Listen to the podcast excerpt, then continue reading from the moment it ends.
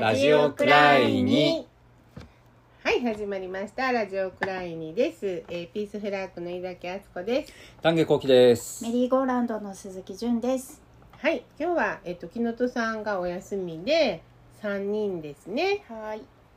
えーこのラジオは台本があるわけでも事前打ち合わせがあるわけでもありません。言葉に詰まったり間違えてしまうことも話せない時もあります。政治のハードルを下げるために社会の海原をコンパスも地図も持たずどこにたどり着くかはわからない、えー頼りないイカダのようなものに乗ってできない自分を乗せて進んでいく。そんなラジオです。はい。ということでえっ、と今日は純ちゃんもねいっぱい切り抜いてくれてるけど、まあとりあえずその新幹線のことのロビングで、あの東京に行ってきたよっていう話をね。うん。はい。うんうん。まずまああの杉並区の岸本聡子さん。うん。おめでとうございます。す。ごいね。だから、ねえねえ。ちょっと前まで、えっと、どこにいたんでしたっけ？フランス？ベルギー。ベルギーか。うんうんうん。ベルギーにいていきなり杉並区長。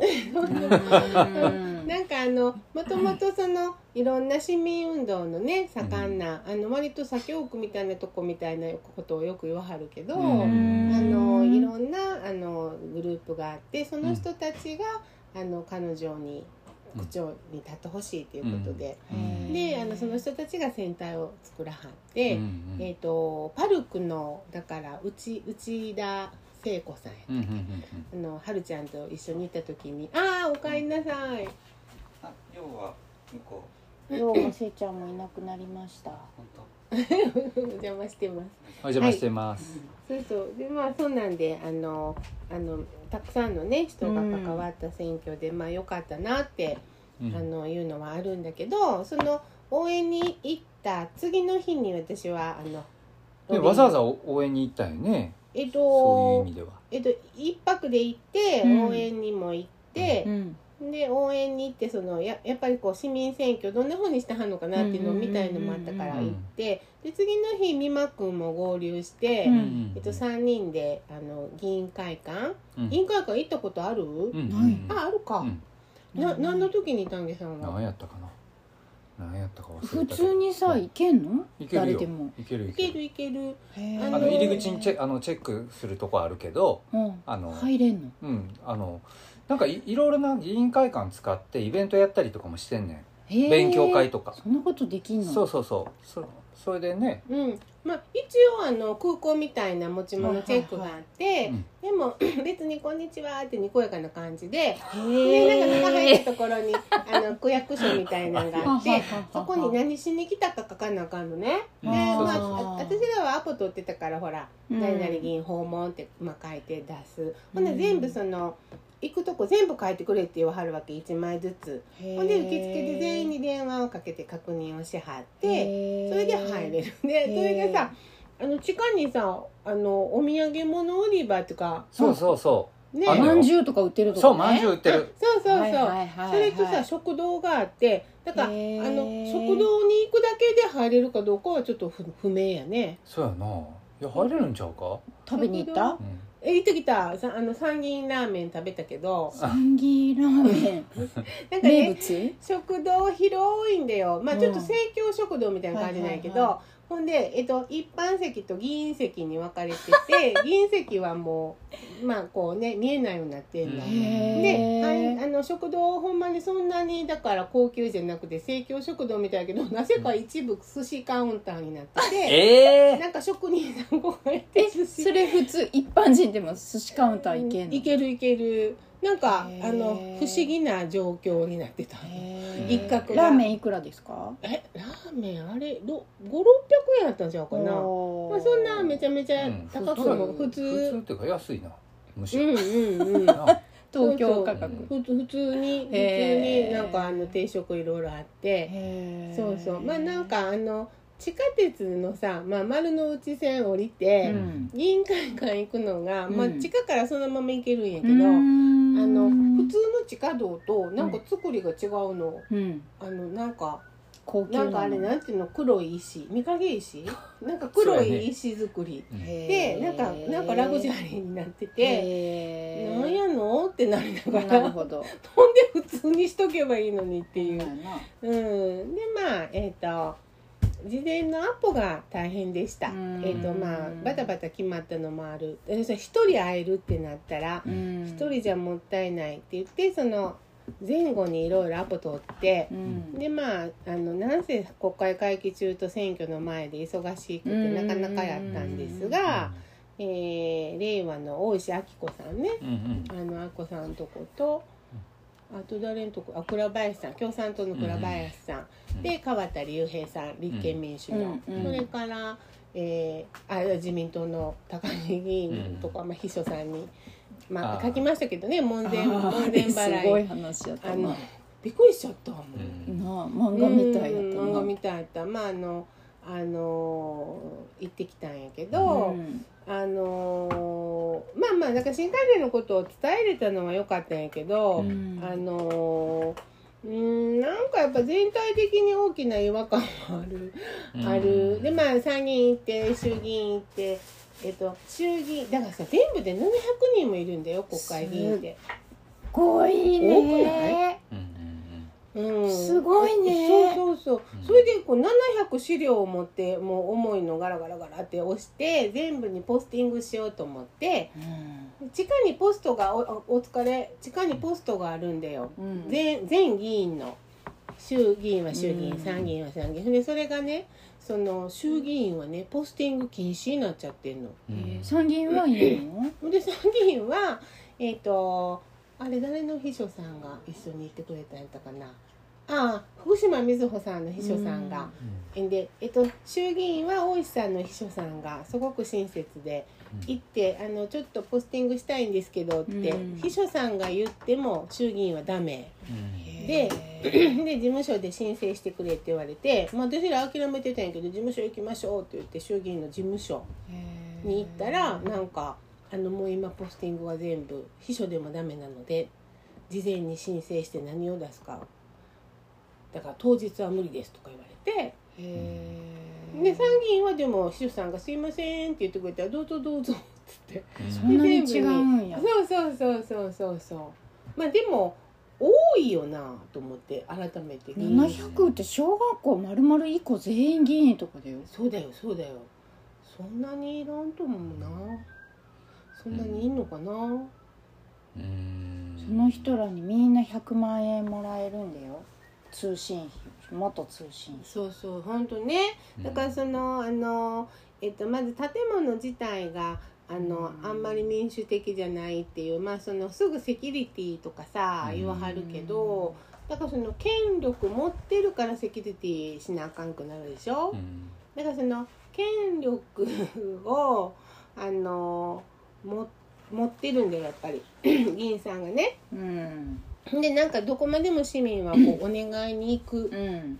お願いに行くっていう構図にあの私はひたすら違和感を感じて、あのその感じながらの、まあ、ロビーングって、まあ、ほんまにもうほんまにこのまま市民運動のままひょいていったって感じやけど、一応そのねしあのー えー新幹線のことを、うん。えー話しに行くっていうことで、うん。えーえー与党推進プロジェクトでしたっけ？はいはいはい。与党プロジェクトチーム。与党プロジェクトチームっていう名前のところが新、えー、と北陸新幹線の推進をしているということでそこの代表である、えー福井の、えー高木さんうん。のところに行った話はちょっとここでかいつまんで言ってもらった方がああまりに面白い話なんで。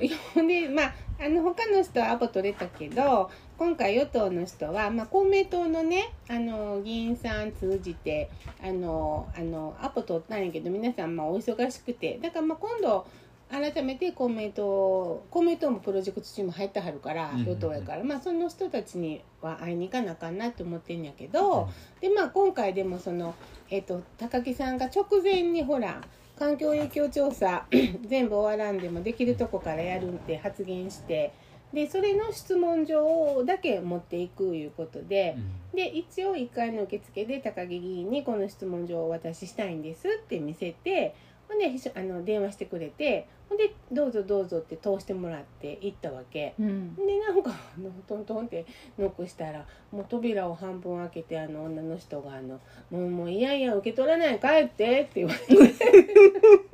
いやや受け取らないい帰って。やいやいやもう受け取らない帰ってってまあこういう感じ。こういう感じ。あのほんでそほんでもうもうへってなってでそれまで他の議員さんのとこ秘書さんは皆さん非常に丁寧でう、ん。あの丁寧なわけ、うん。でそれが急にそのどどっかのマンションの扉を開けちゃったか、個人宅かみたいな対応になって、ほんでいやいやあの質問状をあの届けに来たって言ってもアポもなしに「ダメよそんなの」って言われて「うんダメよそんなの」っていう感じの言い方で、うん。でいやいや京都の市民があのみんな 京都からわざわざ来て後ろにあの署名が3万筆集まってるので3万人の今のとこ府民が心配してこの質問状はそういうとこから出てるんで後ろに3万人いますよ。だからその門前払いは良くないんじゃないですか？って言って。うん。だから、えっとでなんでうちだけアップないの？他に他アップ取ったんでしょ？なんでうちだけアップないの？って言うからうん。だから1回でアップ取って別にお話がしたいわけじゃなくて渡すだけなのでう、ん。受け取ってで返事するしないは議員さんがお決めになったらいいけどとりあえず受け取ってくださいって言ったんだけど、もうなんかなんかそんなん私の判断で決められないっていう感じで やってほんでなんかもう決められないそう若い人もなんですか？ういやいや40ぐらいかな。ほんであの秘書さんですよねって思わず「うん秘書さんですよね」って思わず けなあれあれ奥さんかなとかなってうん。あ秘書さんですねって言ったらそうやって言ってう、ん。でえっとあのそうそう。ほんでまああのこうこんななんかこう押し問答私途中でなんかちょっと切れかけて「いい加減しなさい!」って言ったんだよ「いい加減しなさい!」って言って市民がわざわざ来てんのに「何ですかその態度は!」ってなったの、ううん。んそしたらもう「怖い何?」って。怖い何？突然ってなって。議。なんか関西弁に対してのこう東京弁のこのなんかねなんかのれんに腕を失った東京弁の感じがあなんかそのそこでももうあこれ言っても無駄やなっていううん。あのもういい加減しなさいって言って言ったもののバカバカしくなってうん。でも受け取らないんですねと。で受け取らなかったって記者会見で言うことになりますよって、うん。あの言ったらまたそうやって脅す。あんたたち何誰どこの人？って言われて だから京都の普通の市民ですって言ってでそうあんたたち誰？どこの人？みたいな。あのなんか電話してきたあのなんとかさんと同じ人あ同じグループですよって言ってもうなんかそうなの？みたいな。でもうあのバカバカしくなって。ほんでなんかはるちゃんははるちゃんもなんかなんか言ってたわ。なんか言ってたしあのでも美和子は後ろであっけに取られて見てて私はもっとこれを取れ取れって。それ撮ってなかったの？うんえ？撮ってないの？うんあの取れって思ってたけど取ってなくて。残ほん念であの「まあ、分かりました。ほんで受け取ってくれへんだ」って録音したらよかったよね。そうやね。まあでもまあそれであの、まあ、帰ってきて。でなんか腹立つっていうよりなんていうかびっくりして。うんで、うんうん、ほんでまあ帰ってからなんか私なんかその国会法とか国会議員法やったかなとかいろいろあるの法律が。うん。で憲法ももちろん見て、うん。でね国民主権って歌ってるけど、うん。国民からの声のを吸い上げるのには請願嘆願陳情っていうのがあって、うん。そのそれはこういうふうにのっとってこういうふうにしてくださいってしか書いてなくてだからそのあの国民からの声はたった一人の声でもちゃんと聞聞かなあかんとかそういうことは明文化されてないのね。うん。うん、でまあそれはちょっと穴穴やなって改めて主権って言ってるけど、具体的なルールに穴があるなってちょっと、あのだからそのあのあの対応を法的に罰せられ罰せれるとしたら憲法違反っていう。うん。主権者ででその国民主権ですよって。だだけどその憲法の中に一応ああの国会の項目もあって衆議院と参議院がいて。ででどっちかというと議員さんのこう権利を守るみたいなとこが手厚いからななんかその辺はちょっとあのあれやったね。ああ意外とそうだよなと思って。うん。うん。まあでもその政党のことについて何も別に書いてないけども政党政治になっちゃってて、まあまあなんか自民党の議員さんも人によると思うけどやっぱりちょっとこうまあいわゆる権力を重ねじゃないけど、まあ、非常にそういう門前払い平気でするんだなっていうのはびっくりやった。その後ってなんか連絡取ったりしてあるんでも結局しょうがない。から郵送したりファックスしたり、郵送は受け取り拒否やったかな？え？質問状の。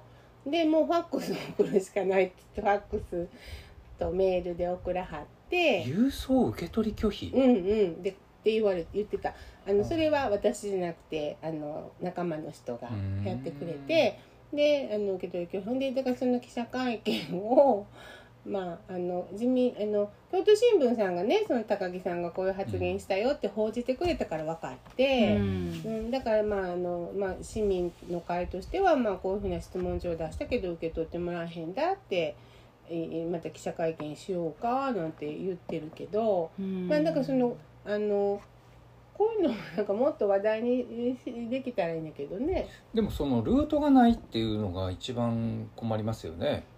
あ質問届けうる、ん。うん。だってじゃあもう一回電話してアポ取って行くっていうのはどうなんですか？まああの違うあのその名前やともう合わへんって言うんやと思う。はあいやいや、うんでも その秘書さんはそのアポがないから言ってたじゃなくて。うん、多分だからその、えっと、着信拒否になってるって言ってた。もうその仲間の人がかけたら。あの電話も出ないし、そんなことできるの？拒否するあだから権利があるの？うん、だからそこを私も調べてた。まあだからそのあの調べてたけどそのそういうことをしてしたらこういうふうに罰せられるよっていうとこが多分なな見つけられへんかって。うんまあだからあのまあととにかくねそうそうでそれでそのことをまああのロビングはずっと言ってきてこれはあの1回だけじゃなくてやっぱりもっとあの与党にプロジェクトチームの人にもう話しに行かなあかんし、まあ、続けなあかんねんけどこれからも。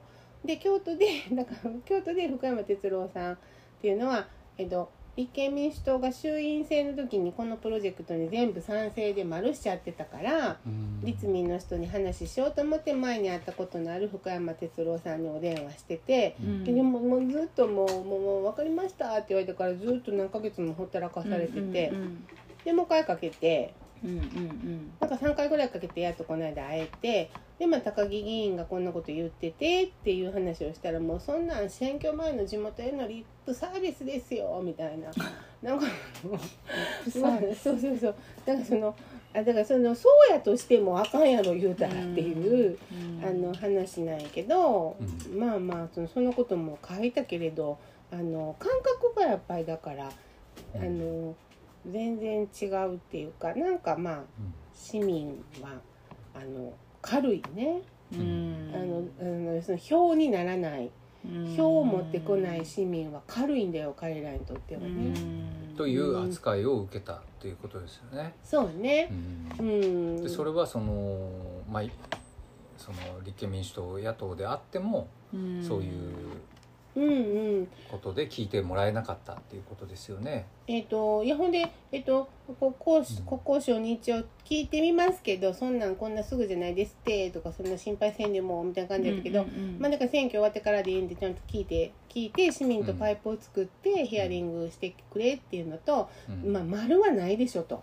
こんな無謀な計画に立憲民主として、うん。でそのでまあ福山さんはその個人がみんなあのあれするから僕は 僕は三角ですって言ってた。罰じゃないのね。三角今のとこ。環境影響調査の結果が出たらうん。判断するみたいな感じやって。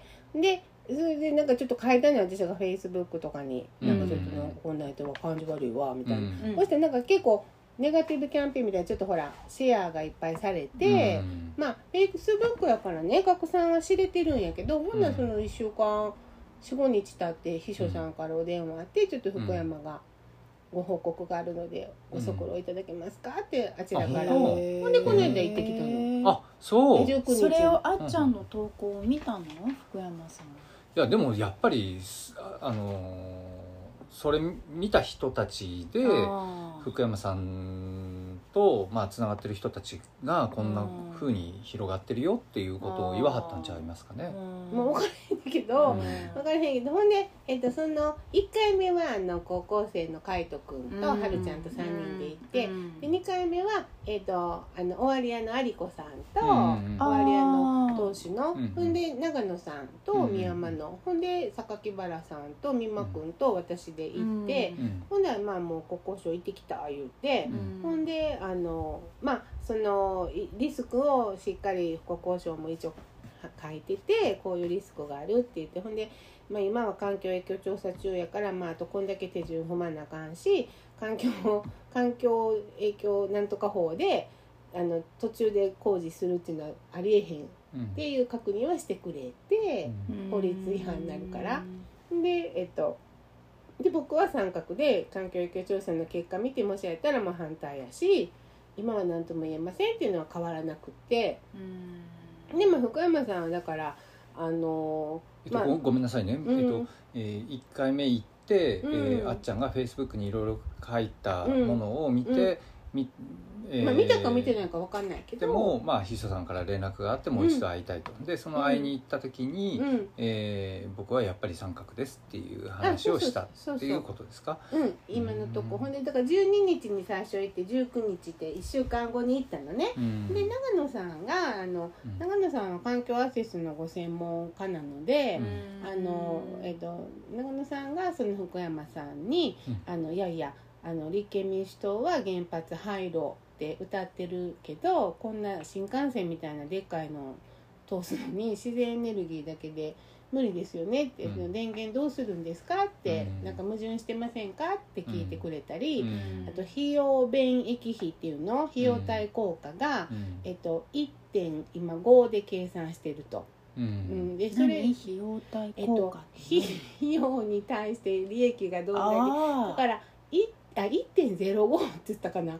1.05ってほぼ利益ない、うん。ギリギリ赤じゃない、うん。ね。で今進んでるけどそれを、が今のその円高とか、うん。あ円安か、うん。円安とかそういうので 0. 点何本に下がってくる可能性があると。うん。あのうん。でそう 0. 点何本って下がってきたら今の法律ではあの建設許可が下りひんのね、でそその下りひんっていうところについてそういうギリギリの工事っていうことについてどう思うんですかとかいろいろ聞いてくれて、うん。でそれはねそういう話は非常に重要でそういう議論はもっともっとしていかなあかんっていうようなことは福山さんも言ってたかな。うん。でとにかくでももうとにかくその自民と維新が伸びちゃったら憲法改正されますよっていう危機感はすごい喋ったはまあって、そうだね、うん、でどうどうするんですか？みたいにさどうどうするんですか？って私に言われても言われても。言ったら「それはまた一言みたいに」とか言って言ったはったけど、うんなんか今話の流れが全くわからん 急にそんなことを言われてまあ、結構ねそういう、うんそういう赤裸々にね、うん。もうとにかく自分は議席を今回守るのが、うん。そしたら議席守ったらこういう計画も立憲民主は基本止めてきたんやと。いろんな大規模な工事をね。だからこれでもうじあの自民と維新が伸びたらもう皆さんがそれを止めようとしてるの全部進められちゃいますよっていうようなことは言ってはってあの言ってはった。であの一緒に行ってた人らは、うん。だでもね、うん。その福山さんその勝つためならうん、っていう意味じゃないですかそれって。結局私たち勝たせてくださいと勝つためにあのー私がどっちを向こうがまずは勝たせてくださいよっていう話だと思うんですよね。そういう感じで前のその、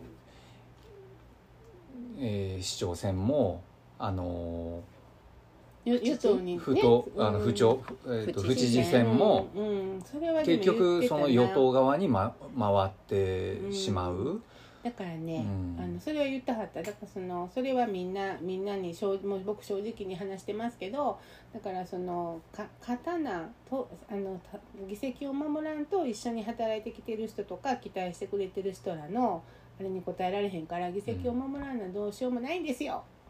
って言っててで自分のためじゃなくてそういうことなんやって言っててで知事選のあの票の差見てごらんなさいよって言ってた。うん知事選であんだけ差が出ただろうとだからあのまあ要するじにじゃあねもう本当にか あの与党に行ってくださいよって自民党に行けばいいじゃないですか福山さん、そんな言うんやったら、うん。そっちか勝った方のことを進めるっていうだけやったらもうそっち行ってくださいよって。あなたの政治信条って何なんですか？信念は何なんですかって。うん。本当に腹が立ちますよ僕は。怒ってるだけさんもいやほんでまああのいやそんなこと言ったってちゃんとこうだからこうちゃんとこれ反対って言ってくれたら応援するしあのやっぱりそういうことじゃないんですかってやっぱりそのこういうことはダメだとかそういうことはっきり言ってくれたら応援しやすいですけどっていう三角じゃねえみたいな。三角じゃねえみたいな話をしてしていて今日？22日？うん、二十二。うん22日？まあなんかそうまあまあでもその一緒に行った人らは、うんいやほんでなななんでその市長選のあの市長とか知事のたんびになんで与党の側につくんですかとか私も言い出してあの言い出したら、まあ、一緒に行った。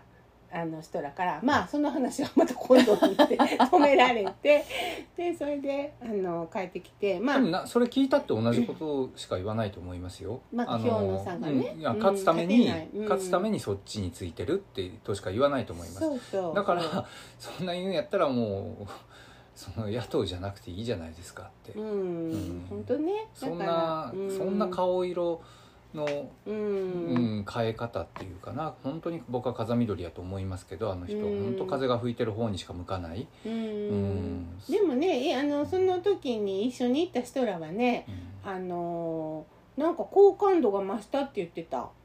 えあのまあ正正直にあの正直に喋ってたと。あのまあうん。確かに正直に喋っててほんでそのそのうん。だからその格好つけるとかはなななくてもうなんかそんな維新が潰しに僕のこと潰しに来てんのにそんなもの。を これはもう今この北陸新幹線は今回の争点じゃないんですよ。みたいな感じやった。なるほどうねん、だからそのまあそのそうそう、まあ、頑張ってくださいえ今回の争点は何だって言ってるんですか？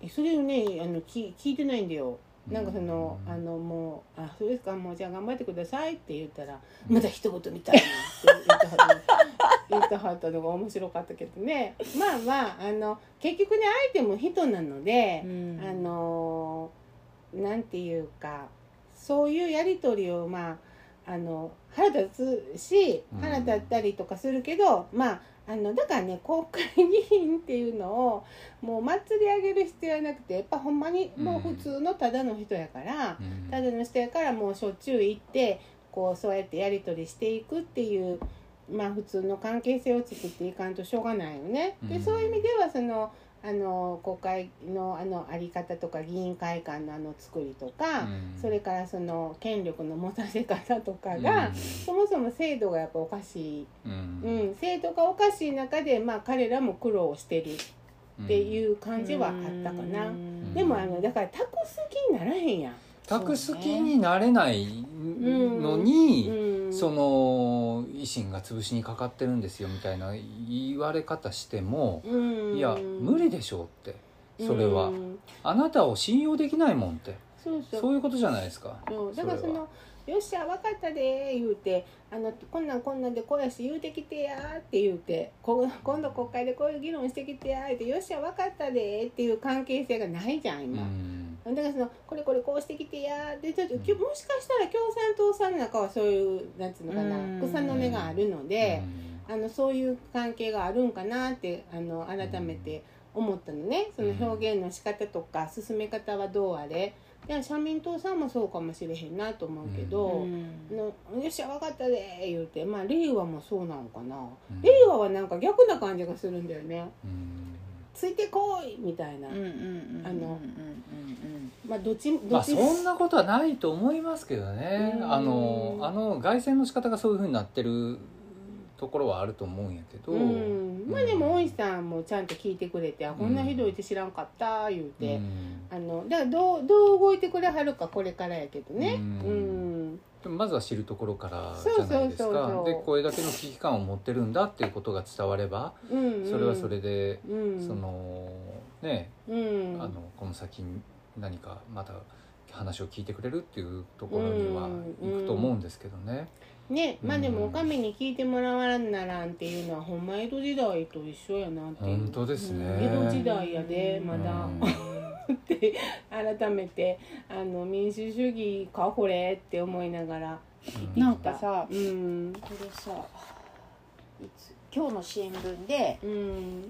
えー、とこの方は面白い人で知ってる？知らんもん村木村木。ランさんっていうの、うん嵐と書いてえー、司馬遼太郎？司馬遼太郎のこの国の形なお手伝いさんをを3ヶ月だけば晩年亡くなる3ヶ月前に、うん。あの兄弟を卒業して、うん。えっと、司司法試験をみんなが同級生らが受けるっていう時に自分はちょっと違うなと思ってうん。就職したけど、うん。やりたいことじゃなかったから辞めうて、ん。でファンだった司馬遼太郎さんの家に電話をしてへー。1996年うん95年。うん。働かせてくれって電話をするの、そしたらあの、うん。柴さんの奥さんが、うん。お手伝いさん探してるからいいよって言って3ヶ月だけ働いた。3ヶ月入って3ヶ月後に亡くなるんだけれどね司馬遼太郎が。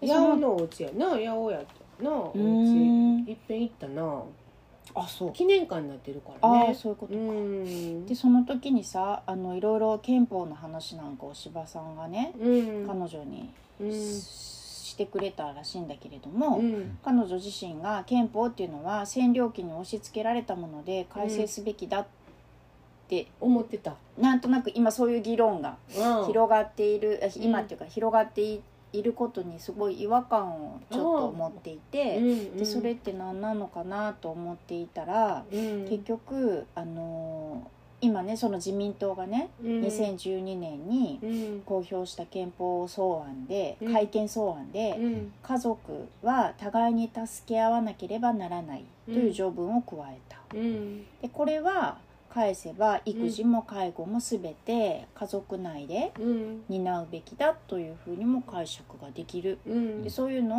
まあじわじわとうん。憲法を変えることでうん。こう自分たちの責任にうん。国じゃなくてうん。個人のうん。責任にしていこうとしているっていうのをうん。やっぱりすごく柴さんも前からうん。そういうことをこううん。言ってたうんんだって。うんだから今回のうん。あの選挙がねうん。あの後から振り返ればうん。やっぱりこのこの国のこの先をどういうふうにすあのこの国がどうなっていくかっていうのの分岐点になる選挙だったなって後から振り返ったら、うん。思うような選挙になるはずだから、うん。その会見にねうん。前向きな勢力が3分の2以上議席を取ってしまえば、うんそっちの方に流れるじゃない、大きく流れるじゃないですか。うで彼女はすごく今になってねん。憲法には当たり前すぎて大切さに気づいていないことがいっぱい書いてあると。うん。だから新しい権利を入れようってもっともらしいことをね、うん。あの自民党は言うけれども、うん。そういうことにうん。ちょっと違和感を持ったりね、うん。ひょっとしたらうまいことをうん。言おう言うて、うん。騙されてるんじゃないかっていうようなうん。疑いを持って、うん。自分私たちまあ一人一人がうん。勉強してちゃんと望まないと、まあ、選挙にねうん。望まないといけないんじゃないかっていうことを言ってたんだけれどね、うん。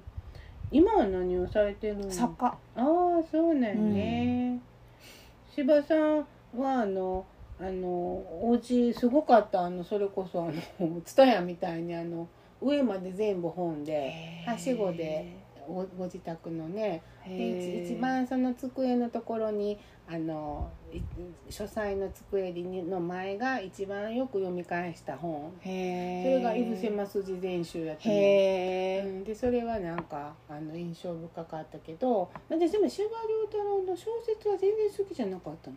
うん私読んだことないな。なんかね劇画チックでね。う、ん。あのその柴さんはその憲法について何か言ってるんですか、憲法についてはえっ、とねなんか昔あのその彼女が1995年だねお手伝いとして働いてた時に、例えばあの日本戦争太平洋戦争の時にねうん。韓国をめぐって日本に侵略の意図はなかったうんっていうふうに、あの官僚がねううん。ん言ったこととか、まあ、失言が続いた時代があって、うん。すごく嫌な嫌な国になってきたってうん。いうのを盛んに言ってたんだって、うん。それでやっぱりそういうことに行列のあるところに人は並ぶっていうのを言って常にだから疑わなきゃいけない疑いを持って、うん。あの世の中を見なさいいうんようなことをずっと言っていたってうん。言っててたったの3ヶ月そのお手伝い家事をしている時に、うん。まあ、柴さんがそ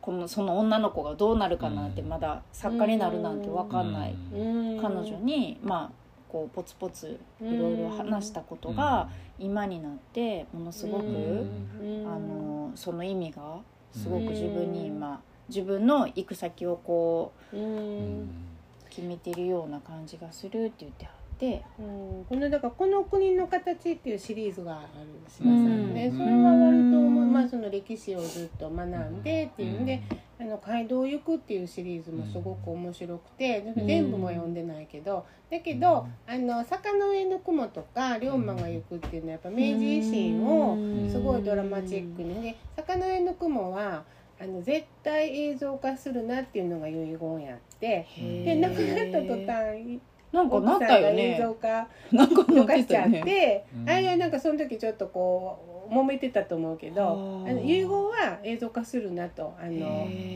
ナショナリズムをかきたてちゃうから、なるほど。うん、だけどそのその私は龍馬が行くも途中でやめちゃったんやけど、うん。あのこの人の子がそんなに英雄なんていうのがずっとあるから、そうやね。うん。だからそのうんちょっとそういうほらあの、まあ、両方から人気あるんじゃない？右翼からの左翼うん右翼と左翼っていう言い方もあれやけど。うんあのそうそういう感じのいろんな捉え方ができる作家さんやうね。んでそのあの松本清張とかはほらこう地べたに足がついてる。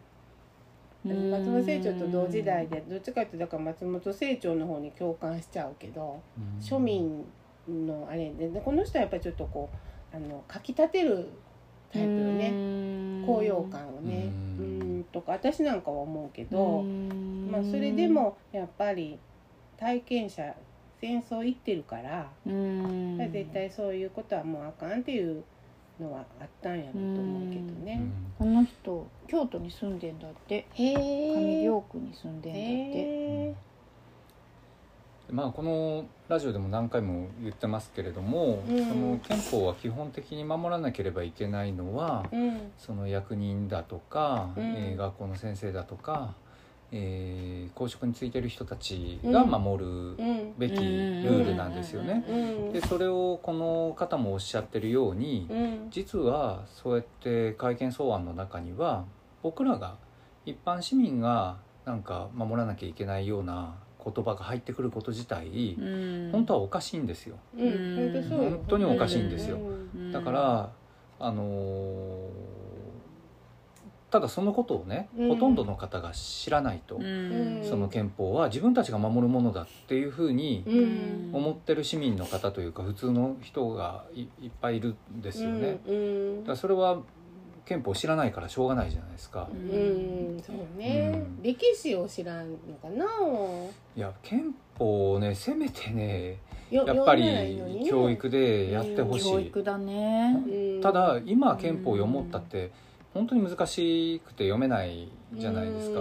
で簡単な言葉でいろんな人が出してるものもありますけれども、そういうことも本当はあの国なり何なりが言葉をうん。あの現代語に訳した、うん。あの今の現現憲法を出して、うん。みんなが理解して初めて議論ができると思うんですよ。うん。その議論にならへんじゃないですか。うん。誰かが言ってる、うん。要は憲法は押し付け憲法なんだと。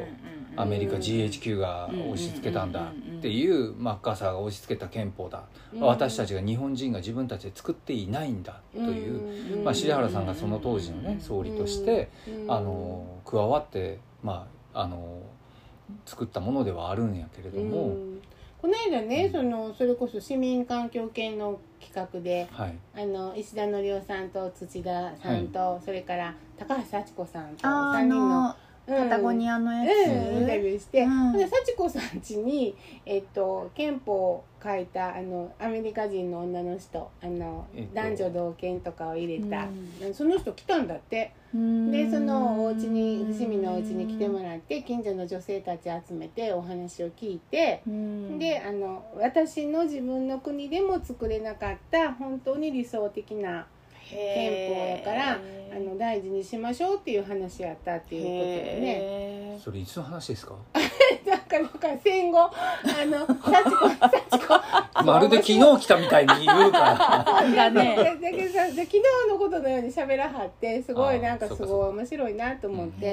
だからやっぱりあの世代のね80代の話をねもっともっと聞かなあかんってもう。今思う。名前ど忘れしましたけどね亡くならはった、うんうんうん人ですへうんそうえね、だからまあ今度の選挙は本当に確かにあの変わもうこの後3年国政選挙がないのでね、うん。あのそろそろあれですけど投票に行こうね。そうですね。はい。ラジオくらいにはい。じゃあ純ちゃんの絵本コーナー。はいはいはい。どうしようかな。どれにしようかなどっちがいい？うわなんだこりゃ。どっちもイカ忍術道場にが気になる。あなこっちにしようか。えっとですね、うん。これはちょっとあのーなんていうかな。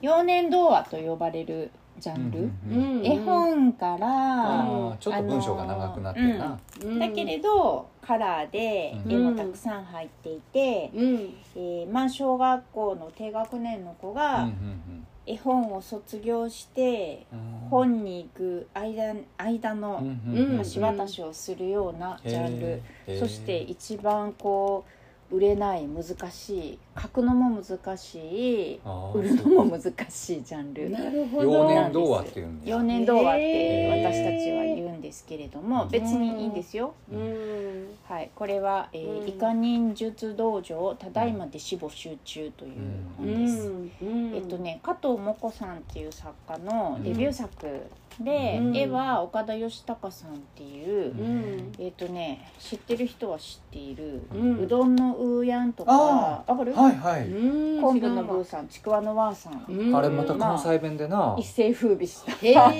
ーのブロンズが出してる絵本があるんですけれども、まあねあのーおもろいんですよこれ。へでこのねイカ忍術を教えてくれるはずのイカうん。がね、うんあのいろいろ看板出すんです。うん。道場だから、イカ忍術道場っていう看板を書いて、うん。そこにいろんな生き物が、うん。あの悩みを持った生き物がね、うん。弟子にしてくださいって言ってくるんですよ。うん。うん。でイカにとってはなんてことないこう体の色を変えるとかさ、うん。うん。あのいろんな自分の得意なことを教えようとするけど、まあ無理ですよね、はっきり言って。他の魚にはね、だけどまあその心得をね、うん。こう解くんだけれども、うん。あのーじーっと見てる間に最初に来たのはキスっていう、まあ、魚うん。がね、うん。あのよくね狙われて自分は食べられる、食べられるから、うんうんうん。姿を消す方法を教えてくださいって言って、うん。ではこうするとか拙者が、あのー見本を見せるとか言ってやって、うん。でそれをキスも一生懸命やってるところを見てたら、うん。もうイカはたまらなくなって、うん。実はキスは大好物ああそうなんや。で、うん。パクって食べんの、あら。イカが？うん。食べちゃうの、うん。弟子を食べんの。うん。怖っ。っ。ていうようなことを、うん。まあ繰り返すんですよ。うん。まあかなり問題のある道場なんですけどはねこれねひょうひょうとしていて、うん。このなんていうかこのやってまった感とかがねひどいんだけれどなんかねちょっとすがすがしいというか。バカバカしくてすがすがしくって、うん。まあ最後はあの読んでのお楽しみなんですけれどもまあ笑える、イカ忍術道場、うん。これはねもうあのね面白いと思いますよ、うん。皆さんぜひ騙されたと思ってうん読んでみてほしいな、へー。はーい素敵な絵本を紹介してもらいましたね。はい。ありがとうございます。はい。ということで今日はこの辺でお開きですかね。はい。また来週。また来週。さよなら。ラジオくらいに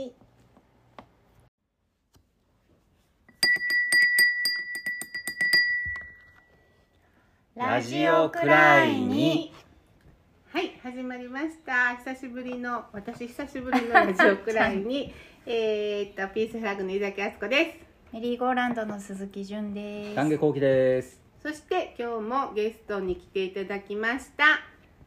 どうも、リコです。お邪魔します。はいえミュージシャンのリコどうもどうもどうもどうも。ありがとうございまはいこのラジオは台本があるわけでも事前打ち合わせがあるわけでもありません。言葉に詰まったり間違えてしまうことも話せない時もあります。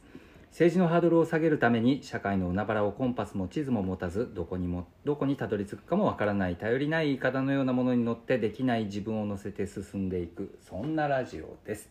はい。はい。今日は牧野戸さんねお休みということでこの4人でおもう送りいたし陸尾さんはほぼほぼ準レギュラー的な。言うでとまだも一多い多い、三回目でしょ。う、うん。ん。でも多いよ。まあ、そんだけ印象深かったということにしておきましょうか。そういうはい、はい。ありがとうございます。あの今ツアーがね夏のいろいろ忙しい中やけど、そうやね、ん。あの、5月ぐらいからすごいスケジュールが詰まってきたなんか奄美行ってるなとか、うんうんうんうん。あのフェイスブック見てたらいそうやね、このろんなとこ2ヶ月ぐらいでほんまに沖縄、九州、うん。四国、うん東北、北海道ってなんか日本結構大雑把に縦断したような感じやね。へえ、うんそうか。そうかまあ、まあ。でももうどうなんか分からへんね。またむちゃくちゃ増えてきてるしね。あコロナね。コロナねうんだからもうあのうん。うん。臨機応変に対応させていただきます。うん、というところであの近々のライブの告知などいかがですか？もうむっちゃ直近なんですけども、うん。えっと7月の22日金曜日から24日の、えー日曜日までの 3days で名古屋の特造で、はい。えー日替わりゲストを招いてのスペシャルライブを開催させていただきます。ということで、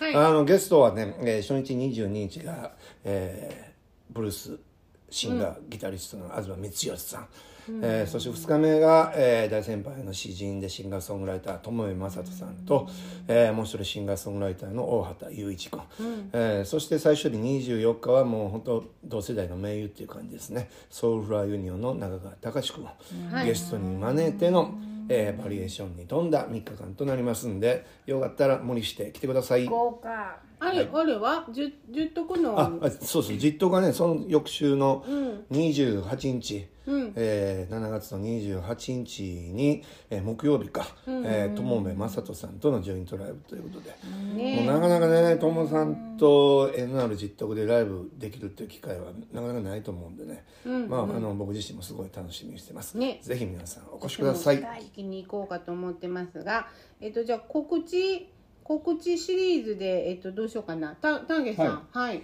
えーとですね、表現の不自由展がですね、えー京都で、えーやります、えー8月の6日7日。6日土曜日はですね10時から、えー8時50分、えー最終受付が8時。で8月の7日日曜日が10時から4時50分、えーとなっております。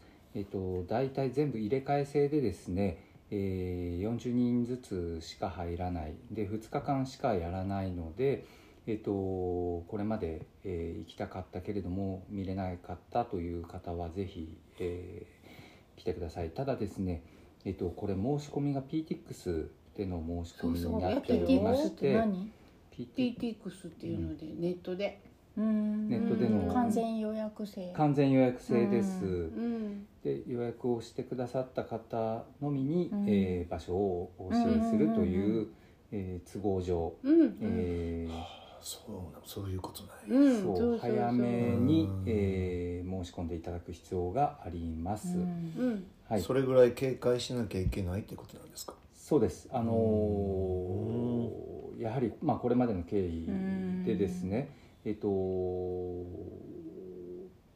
まああのそういうことを言うとあのなんか恐ろしいことが起きてるんじゃないかとかそういうふうに思われる方もいらっしゃるかもしれないですけれども、うん。えっと、作品を見ていただきたいっていうのが、まああのえーうん。実行委員会のあの気持ちでして、えっと、作品を見て、えー静かに鑑賞して、えー語り合うっていうようなことが本当はしたいんだけれども、うん。そもそも、えー妨害とかうん。威圧うん。とか、あのそういうことで表現の自由がまあ奪われていくっていうことですね。その沈黙を強いられてしまうというようなことが、えー起きているわけです。うん。で今回も、えーそういうことが起きる可能性はありますので、えー申し込んでいただいた方にのみ、えーはがきでお知らせを場所をお知らせするということになってます。うん。なんかねいろいろあのまあふふまああれよね参院選がね終わったところですけれども、うん。あの何かとあの嫌な事件もあったし直前にねうん。あの結構あのね私なんかはあのちょっと結果的に残念な結果やなっていうかね、ううんん、改憲派がおあの過半数取っちゃったなっていうのでちょっとうん嫌だなっていうふうには思っていますけど皆さうんん参院選は、まあ、もちろん行ったと思うんですけどどうでしたか、どうでしたかって変な聞き方やな。うん。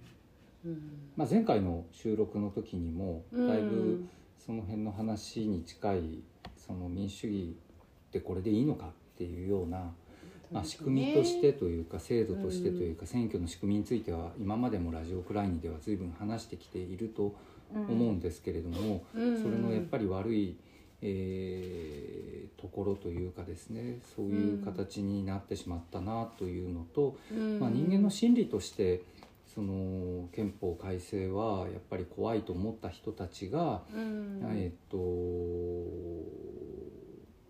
まあ、その人たちが、まあ、あのより、えー票が集まりやすいところにやっぱり入れたのかなというふうには思いますけどね。うん。うん。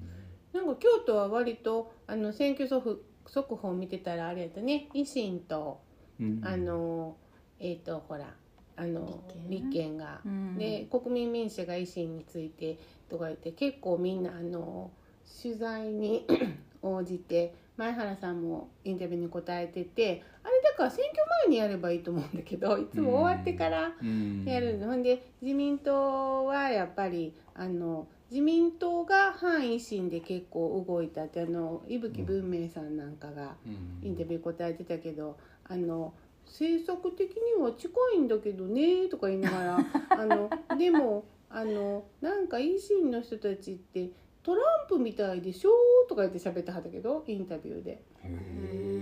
トランプに近いと思って僕あれは嫌なんだよなみたいなことをだからそのインタビューとかそういうのをあの本当にあの選挙前にできるようになったらあの政治家たちがこう語ってるとかさ。できひんの？できひん公選法でね特定の候補の名前は出せないのでねそこがやっぱりちょっと終わってからいつもやってるよね。ううん。あそれでねこの間聞いたんだ。あのあの楠井さんっているでしょ？維新の。はい。はいあの方は、えー、と国民民主党のあじゃあじゃあ共闘党の、はい。えっ、となんか誰か議員さんの奥様なんですってね。共闘党の。へー。共闘党ってほら地域政党、うんうん。共闘党の、えー、とふ府議か市議か。ちょっと私はあの昨日教えてもらってそれでそのうん。あの応援してくださいっていう選挙はがきにはそういうことが全部書いてあったんだって。であのということはでその村山翔英さんって元京都党ではい。市長選に出られた。翔英さんがあの楠井さんの応援をあのなんか表明ししはったよね、あそう。ん、SNS で。うなので、えっと、京都党と国民民主が維新と組んだ。でっていうことはこの流れが、まあ、私なんかは今度2年後に市長選挙があるので、えっとこの間は三つどもえやったでしょ、うん村山さんと角川さんとうん。福山さん、これがあのもう向こうが一本化してくるうん。そのうん予兆かしらってちょっと あらあらと思ってそうね。見ておりますうが、ん。まあ、分からんね。どうなるか分からんけど。うん。まあいろいろこれからあのどうですか？リコさん感想。うん。まあやっぱ選挙制度にちょっとやっぱ考えさせられたよね。小選挙区制についてはね。うんうんうん。うんまああのどう考えてもやっぱり、うん、うん、野党が有利だもんね。よ与党ね。よ与党が有利だもんね。ううんうん、ね全部比例にしちゃえばいいのにとかね、まああのあの始ま選挙の前にあの社民党の大椿さんにね来てもらって話聞いた時はあの大椿さん夫がスペイン人ででスペインの国政選挙は全部比例なんだって。でなんかこう政党の名前をか印刷した紙がずらーって並んでてここう取って入れるだけなんだって。なんか誰が何取ったかめっちゃ見える。でもオープンだね取って入れるだけっていう。なんか投票率もすごく高いようなこと言ってはったけど、うん。まあ、あとはもう野党まとまるのはむず今後難しいのかなってちょっと思ったね。うんうんうん。うん。うんそうね。そうね。小政党がねいろいろ出てきて、うん。まあ、参政党であったり、うえんー躍進したっていうのすごい印象に残ったね。参政党躍進したん。だって一議席取った議席取ったからね。まあ NHK 党も取ったしね。N 党も。取ってるね。ん。まあほんまにね。まあ令和もでもまあまだ勢いを持ってるんじゃないかなっていうのは思ったけどね。うんうん今回もうんただもうねそういうのは野党同士で票の取り合いというか。うんあのちうん小さな政党がたくさん出てきてあのほんまにね票の取り合いをしている間にこう与党が勝っちゃうみたいな構図なんかな。うんもっといろいろ出てきていいと思うけどね、えっ、そのいろとんな小さな政党が。うん。うん。まあそもそもでもやっぱりその小選挙区制とかっていう前にその選挙選挙で選んでるでしょ国会議員を。やっぱそれがだから、あのいわゆるあの「お願いしますお願いします」って言ってたくさん票をくれる人の言うことをやっぱり聞くあのお客様、まあ、顧客みたいなさ、うん。お得意さんみたいな。だから政治家さんが、えっと、変な言い方やけどそのお商売の人お商売うん。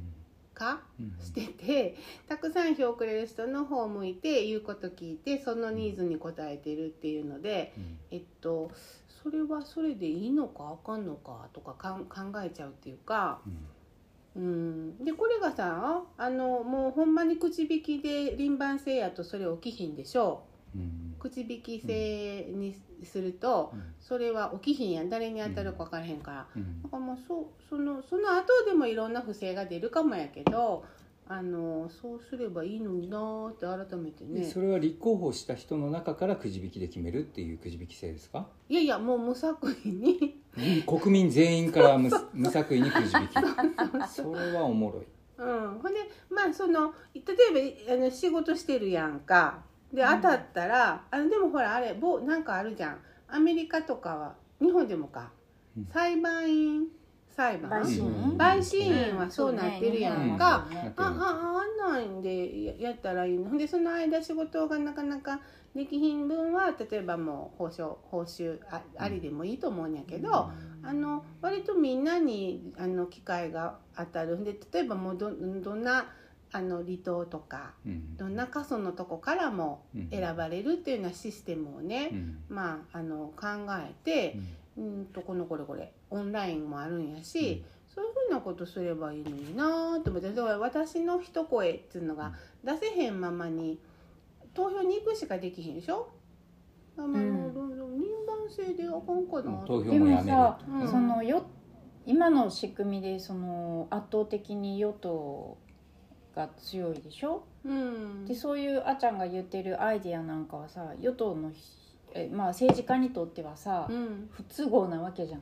あっていうかそうそうそうそう。はありえると思ってんのみたいな夢のような話なわけでしょ、うん。もっとでももっとじ現実的にさここは例えば2000年年収2000万うん。国会議員が、うん。それを半分にしましょうよとかさうん。せめて1000万1000万でも多いよね、うん。でもまあそういう話とかってさ、うん。思うけどどのタイミングでそういう改革がもし起こせるとしてだよ、うん。うん今。や今今今なんだ いやいや無理無理。無理 めっちゃ。じゃあじゃあじゃあ声を上げてることは上げてる人よくいるけどね。う。ん選挙制度変えよう言うて、いつそれがさ、うん、じゃあ変えましょうよってなるの。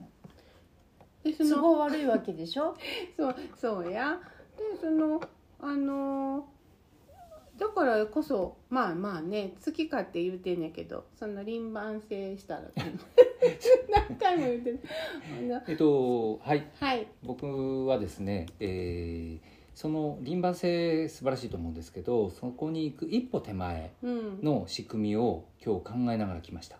へえ。その一歩手前はですね、えーやっぱり国会にも多様性があった方がいいというのは言われてるじゃないですか、うんそれで令和から、えーその、うん。えー、と障害のある人が入っていたりとか、うん。あのそういうことは今ある状態ですけれどもうん。まだまだ全然足りないと。うん。僕はそれをそこを枠を、えっとう極端にですねあの例えばあのボクシングとかもあの階級すごく細かく分かれてるじゃないですか体重別とかに。うんうんあんな感じでうん。うんもう年齢別うん。ジェンダー別うん。もう全部細かく分けちゃうの。うん。でその枠の中を争う、うん。だからうん国会はうん。パッと最終的に集まった人たちはめっちゃバラエティなるほどうん。ねでもその前にその枠を争す枠の中で争う。うんっていうのをやるっていう仕組みがあったらいいのになと思いましたうん。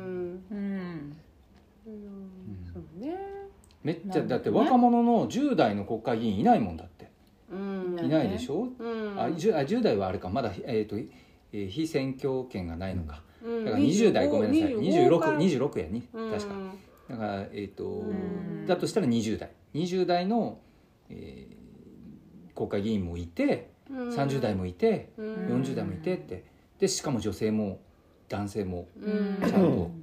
いてその今度女性でも男性でもない人たちもいてあのうん。っていういろんなこう多様性がある形にできるだけするっていう国会を私ねあの喋っていい？どうぞ。あのまあこれねちょっと告知も兼ねて8月5日に、うん。あの金曜日にちょっと3時からってちょっと平日の3時からって変な時間で申し訳ないんですけどまああの松村慶一郎さんと藤原達史さんっていう、まああののと根っこのメンバーと、うん。それからアドソキアっていう兄弟の学生さん教職員の皆さんとの共同企画でね、あれなんで私たち働かなくっちゃいけないんだっけ？っていうイベントをやるんです。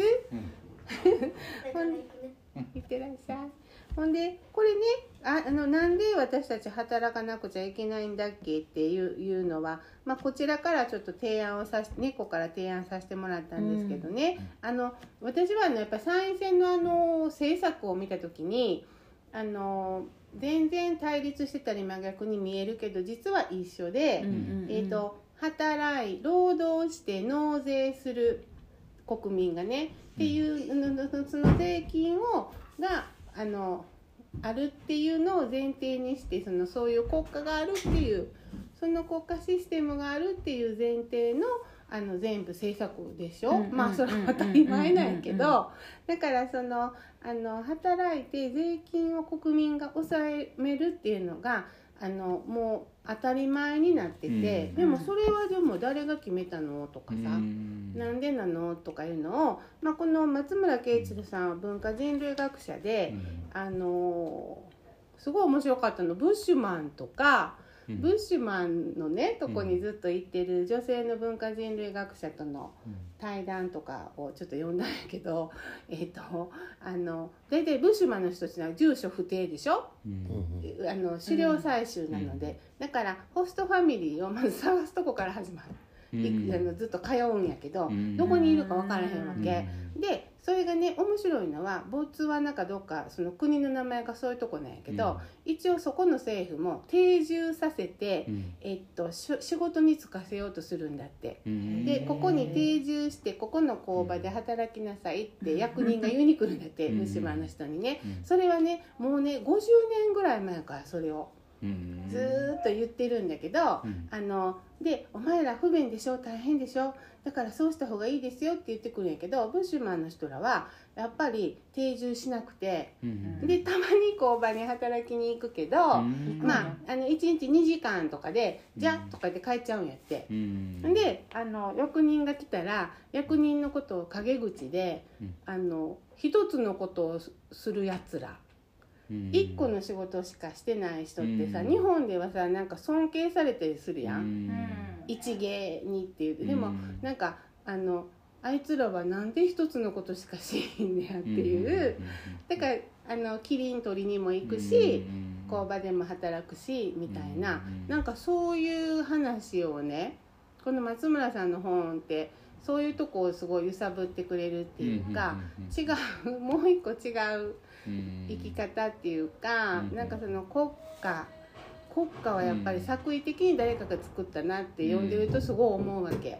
定住させて働かせて税金納めさせてっていうシステムでしょ、でそれ自体がやっぱりおかしくないかしらっていうぐらいの議論を、あのしてしてもいいんじゃないかなってちょっと思って、でこれを今度やるんですけれども、そんななんかね面白かった。ほんでそのえっ、とえっ、と日本ではほら何ていうっけ論破っていうのが流行ってるやんか。で論破ではなくて熟熟議。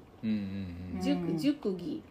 しっかり議論するっていうのが、そのだからほもう一個はね狩猟採集じゃなくて放牧地区民のとこにいてる人が今度はね牧地区民の人らは子供に放牧放牧を任して、で35ぐらいになったら引退してそっからの人生は、えっとそっからが人生本番で、そこの本番で何してるかっていうと木陰でコーヒー飲みながら 政治談義なって。最高やでもなんそれがか僕ちょっと似てるわ。ごめん。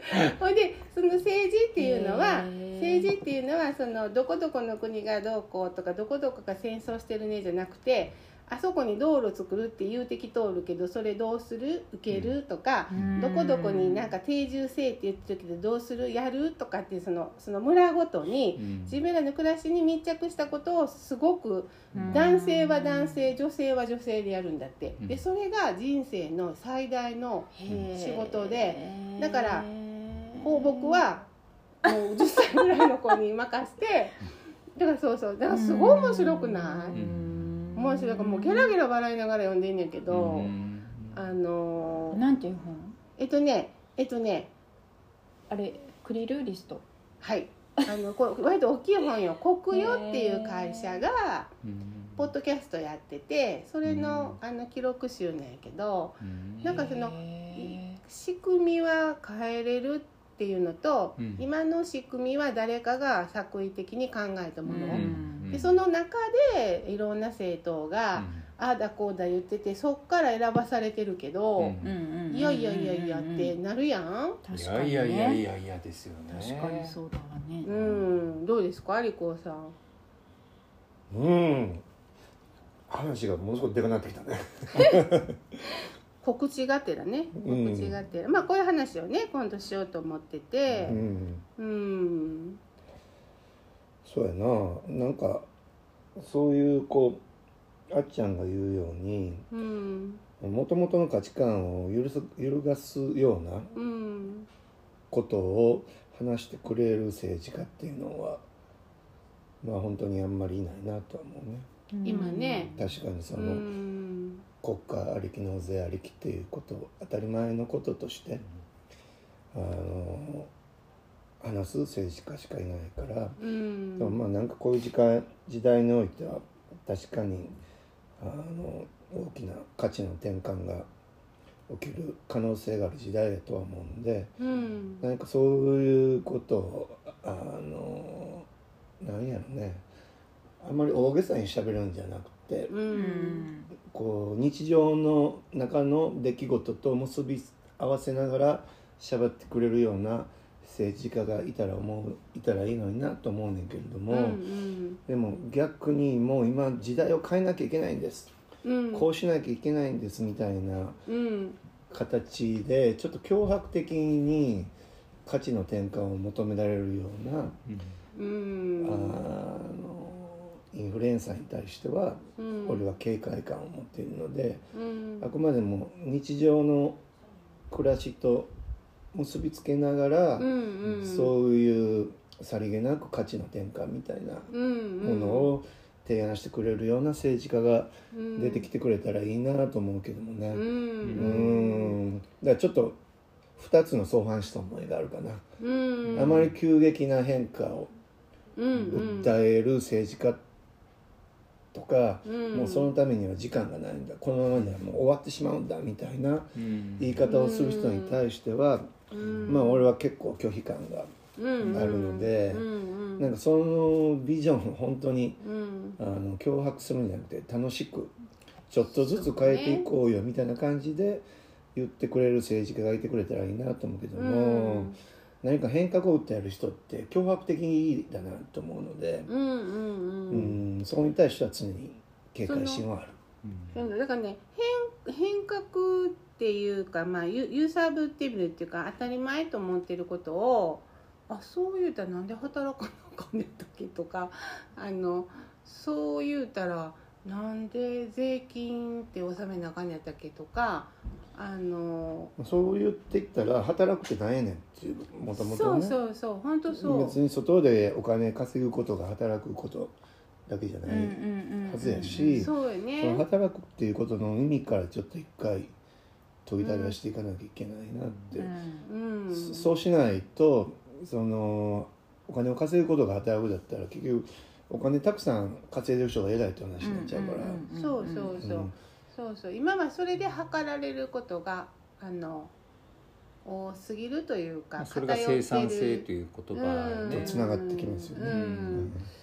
そうそう。なんかそのあのお金は全然儲からへんけれどもあのっていうそういう価値観があのあるようなないようなと。ほんでその一個のことをずっとやってないとあれもやりこれもやりっていう人はなんか日本ではあんまり信頼されへんようなとこがあるやんか、うん。うん。あの人前はあれしたはずだけど今これしたはずこれしたはず、だけどそのなんであの「お前はまだ研究してんのか?」とか言われねて。で「お前はなんでいろんなことをしないんだ」みたいなことを言われて、だからそのそれはそのなんていうのかな全然違うところで全然違う価値観と文化があるっていうのが私はそれがすごいこう希望になるっていうか、あ一個こここだけじゃないんだと生きていく形は。こんな形で生きてる人が実際にいるんやなっていうのはそれを知るっていうのはすごいこう少し風通しが良くなるっていう意味では、そう思うとあれだよね、うん。なんか選挙楽しいイメージがないもんね。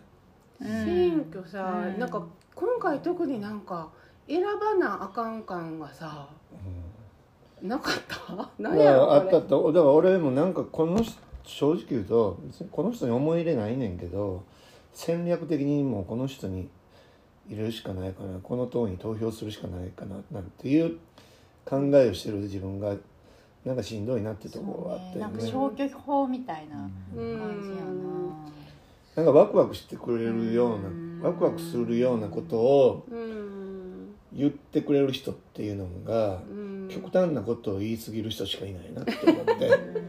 で ワクワクする人は誰やったん？いやあの俺今そんなワクワクせえへんけどうん。それ山本太郎さんとかワクワクすると思うよ。うん。すごいええこと言うてはる時多いしうん。演説聞けばやっぱり心揺さぶられるところがあるしうんそれで言うとあうん。の参政党のうん。神谷いう人のうん。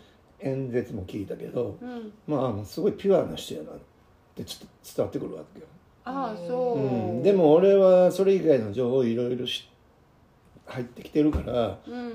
いやほんまにやばい危険やなって思ってしまうねんけど、うん。あれ情報何にもなくて聞いたらなるほどね。あのすごく情にも訴えてくるし、うん。あー特に政治に関心のはないけれども、まあ、例えばあの自分の子供にはちゃんとオーガニックなものを食べさせたいとか思っているお母さんからしたらものすごく訴えられるようなことを言っねてるなって思う。うん。いいとこついてくるなーって。そうね戦略的にね、うん。でなんかそのそっかなんかなんかなんかすごいよ演説がすごいよって何人かが、あの動画を送ってくる人とかがいて見たけどあの全くワクワクする人が うん。そういう極端なある種のうん。カルト思考に走ってしまいそうなうんこう態度をとってるというところになんか今の時代のすごい難しさを感じる。あでもさそれって今に限らずさあのだからさそのよくさナチスの映像とか見るやんか、ほんでなんかガッガッガッって喋ってる人らって。ワッワッワッって。もうアヒルが喋ってるみたいにこうワッワッワッって喋っててなんでみんなあれにさあのあんな熱狂したのかさほんまに分からんわけ。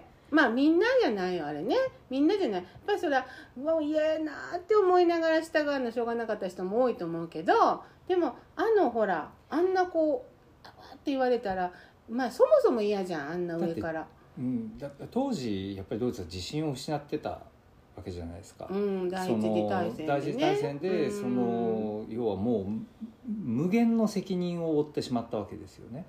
でもうずっと返せないほどの借借金金を背負って、うん。この国の未来はないぐらいに思ってたわけですよ。うん。でそこで、うん。いやいや違うよと、うちゃんとその国を変えていけばうん。一、人一台車が乗る持てる。うん。みんなその車に乗ってアウトバーンを走ってどこにでもい行けるんだみたいなことを言われたらやっぱワクワクしたんでしょうね。まあ、ほんで本当にそれこそオーガニックっていうかね有機農業に力入れたりとか、なんか割とだからその辺を研究してやっぱり、そういうところではナチスだってね、うん。オーガニック、うん。そうそうそうそう。そうなんですよ。だからまあ、でこれ今の賛成となんか見ても賛成を強調したり、そうそうそう。でもそれで言ったら戦前の本主義とねファシズム超国家主義がつながっていった。うん歴史とかがあったりして、ああいう俺もそんなに勉強してるわけじゃないけれども、うん。日本主義にしたって資本主義に反対してたわけじゃうんうんうん。そうね。んでもそういうものがこう時代の流れの中で大きい物語に取り込まれていくっていう、そうやな、うん、なんかそのカルトっていうのはやっぱそのじ実はすごい根が深いというか、うん。いつぐらいから人類の歴史に現れたんやろう？カルトの定義って何ですかね？カルトの定義って何なんそういえばカルトっこのウィキペディアでま検索あ、特定の対象を熱狂的に支持したりするっていう。なるほどなるほど。その調熱狂性のことそういうようなことがなのかな？まうん。あ崇宗教にしか使わない言葉なの？ん？宗教にしか使わん言葉？そんなことないよ。ある集団がおまあ宗教に使うことが多いよね。カルト宗教っていう言い方が多いけどでもやっぱそれはナチスにしたってカルトだと思うし。でも当時はそうじゃないでしょ？う当時はさ自分たちはそのカルトだと分かってないわけじゃないですか。それをもう全部終わってからあれはカルトだったっていうふうにしてるだけで普通によ与党政権与党だったわけでだから全然カルトっていうことではない、僕はカルカルト思考っていうのはうん。別にいつから始まったんやっていうことはなくてうん。いつもずっと常にあるもんだと思っていてうん。でそれはあの他人事じゃなくてうん。僕ら一人一人の中にカルト思考っていうのがうん。あってもしその陰謀論士観であったりカルト化の流れからうん。逃れる手立てがあるとしたら、うん。あの自分たちもその流れの中にいて、うん。基本的にはそこからそういう思考から完全に逃れることはできないっていう謙虚な自覚を持てるかどうか、うん。それを持つことがあのカルトとかうん。陰謀論士観と距離を置くことにつながっていくと思うから、うん。俺の中にもあっちゃんの中にも純ちゃんの中にもタミさん。の中にもカルト思考は俺は明らかにあると思ってる。でもなんかこの前書いてたねフェイスブックでね、なん。かあの読み応えありましたけどね、うん。ありがとうございます。うん。ありがとうございます。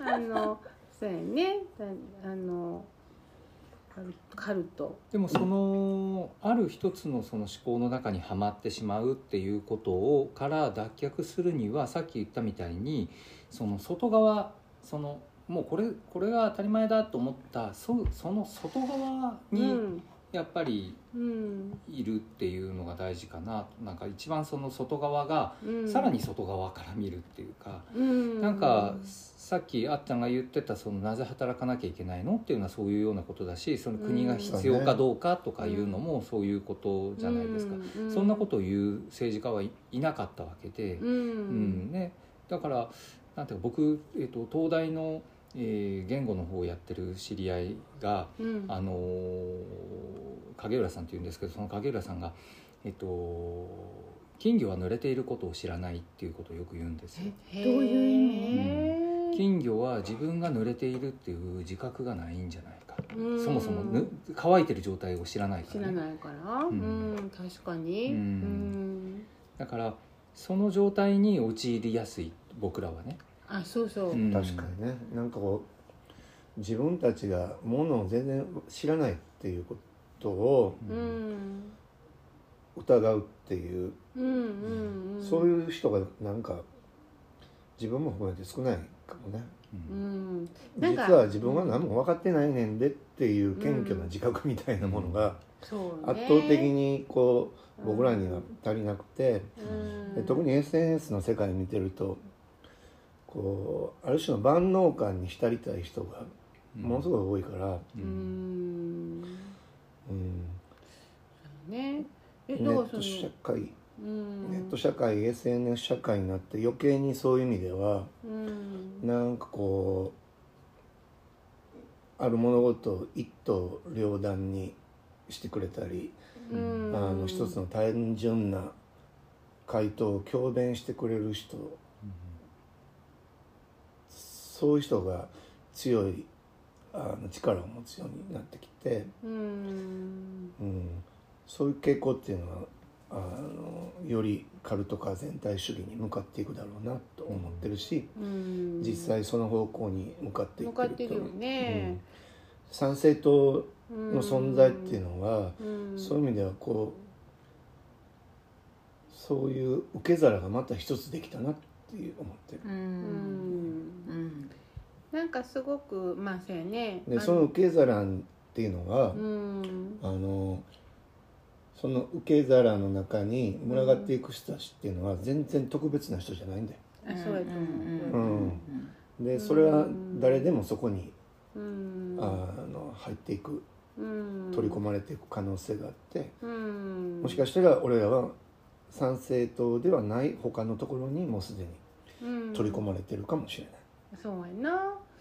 まあなんか友達でね何人かやっぱりその参政参政党の支持になっててで私がちょっとこうい違和感があるってあのなんかの時に SNS で書いたらそのなぜか教えてなんてあのうん。連絡くれたあのお友達もいてでもさまあ別に参政党の支持し支参政党に一票入れたり支持者であっても全然いいわけで、まあ、だから友達辞めるわとかさあのなんかおかしなことばっかり言ってるけどまあでも友達は友達やったりとかってするでしょ？でその私がこれこれこうやからこうでななんてあの言うのもなんかおかしいなと思って、まああの私は私の思ったことをまあなんか必要に応じて発信はするけどこれこれこうやからなっていうのはなんかちょっと違うかなと思ってそのままにとどめてたりするのね。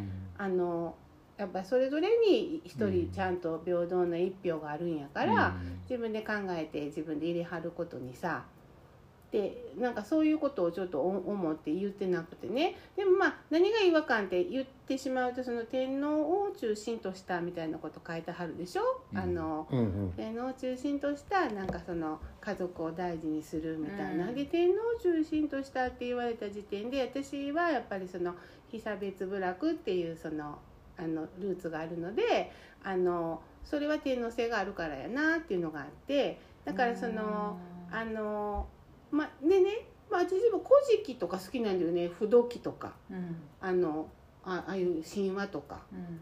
うん、ほんでなんかあのでその全全部全否定じゃなくてあ面白い部分もあるしあの物語っていうものを人間って求めるからさ、まあ、全否定じゃないけど、まあ、差別を生むでしょ。やっぱ一人特別な人がいるっていうのは。でそういう時にいつもあの思うのはここは徳正寺で今収録させてもらってるけどやっぱりその「他力本願」親鸞さんのあの。まあ、あの私なりの解釈やと。もうみんなアホやからもう全員アホという点で平等やからうん。名前だ言うていきましょうっていう思想やと思ってて自分はできるとか自分に改革ができるとかそうじゃなくてみんな等しくアホという点において平等であるっていうもう怒られジンクに怒られるかもやけど。なんかだからそのそういうところが多分その割とそういう被差別部落で浄土真宗っていうのがあの救いになっていったっていうのは多分そういうところがあったのかななんてね、うん。ちょっと思ったりするんやけどね。うんうん。まあラえラジオくださいに合わへんかった。というようなところで、えっ、とまた来週に続くにしましょうかね。はい純ちゃんの絵本コーナー。えはい、今日はえっ、とこれねえっ、と毎日小学生新聞で連載されていたあの私のお気に入りコーナーだったんですけれどもはい。作者の辰巳渚さん、えっと、漫画です朝倉世界一さんの絵で、うんえー辰巳さんの文章で辰巳さんが交通事故で亡くなってしまったんですよね。そうそれで、まあ、あの連載も終わったんですけれども。これねむちゃくちゃいいんですよ。うんえっ、とマキッペっていうこの小学校、小学生の女の子がまあ主人公で、うん。えー、と自立のすすめマイルールっていう連載だったんですけれどもね、うん。まあ、子供があの小学生の子がねうん。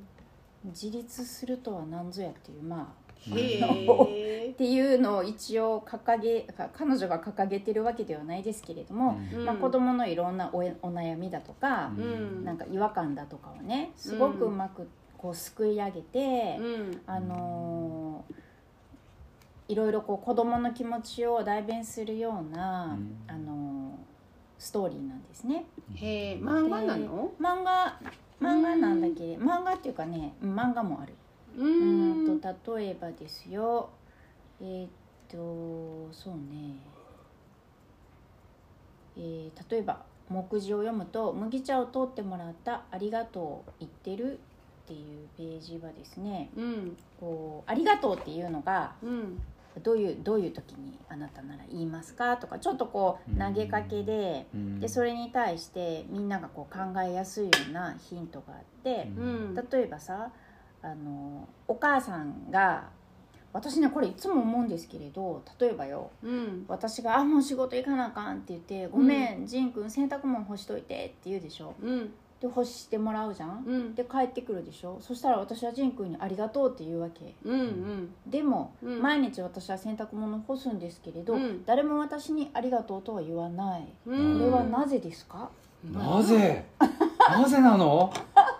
なんてね。とかそういうことばっかりが書いてあるの。でそれって結局、うん。まあうーんと私がその家事を切り盛りする、まあ、リーダーだとしたらね。うん。リーダーがやるのは当たり前？当たり当たり前というか私が中心になって回している。なので私がこう言葉はあれですけど指示を指示をしたり、うん。お願いをしたりする、うん。子供や、ああなるほど。夫にね。うん。うんでそれをやってもらったら、ううんんあのーありがとうっていう、うん。リーダーがありがとうっていう、うん。うん。そう考えたらそういうことかとかでもやっぱりなんか理不尽な気がする。とかね。もやもやするでしょ、えー。えー。うん。するする。そういうことを小学生のこのマキッペと一緒に考える、えー素敵、えーこれはさ面白いんですよ。はっきり言って。でさっきなんか面白く語ってくれる政治家がいないないかみたいなうん。話だけれど結局面白く語る大人もうん実はそんなに周りにいないんじゃないの？なんかさね。軽妙さとかひょうひょうさとかが足りひん気がするよね。ひょうひょうさいいね。なるほど。今すごいヒントやね、うん。うんうん。うん、ひょうひょうとした政治家っていたかな？あ村山さんとかそうやったんかな？ひょうひょうとしてたのかな？こんな眉毛眉毛のね。うまあんゆるキャラっぽくあったよね。なんかひょうひょう感をねひょうひょうとした人がいいな。でもなんかさ昔はさ世代でさ分からんけどオーバー80オーバーエイティぐらいはひょうひょうとしていくとかさあませな。んかその村のうん。長老的な役割の人がうん。そういうひょうひょう担当みたいなのうん。とかがあったんじゃないのかなひょうひょ今いうとすつまででるにはもギラギやっぱりラしてんじゃないのあそう80になってるのなんでなのなアンチエイジングだからかな。あーお肉食べ過ぎとか怒られるはずでも最初からさしっかりした人とか立派な人を選ぼうと思ってるからでしょ？あそうね。うんもう最初からそのなんかダメ枠作ってほしいんだよねやっぱり。うんうんうん。その多様性の中にダメ枠を作ってほしいんだよね。うんダメダメ。ダメなんですけどってう言って、ん僕ダメ枠だったら出たい、あダメはうんーいやだからその、あの今回私あのなんかポスター草の根プロジェクトで作ったのはあの介護職パートって入れたんですけど、うん。パートでも出れますよみたいな、うん。あのうん。何も知らなくても出れますよみたいな、いいかも。いいじゃないですそういうそういうことで揺さぶっていきたいところですね。はい。えなんていう本でしたかね。小学生になったらどうするんだっけ、はい、ん。どこから出てるんですか？うん、と毎日新聞出版です。はい、はい。ぜひ読んでください、ということで、では皆さん、はい。レキオさんありがとうございました。はいまた来週。ラジオくらいに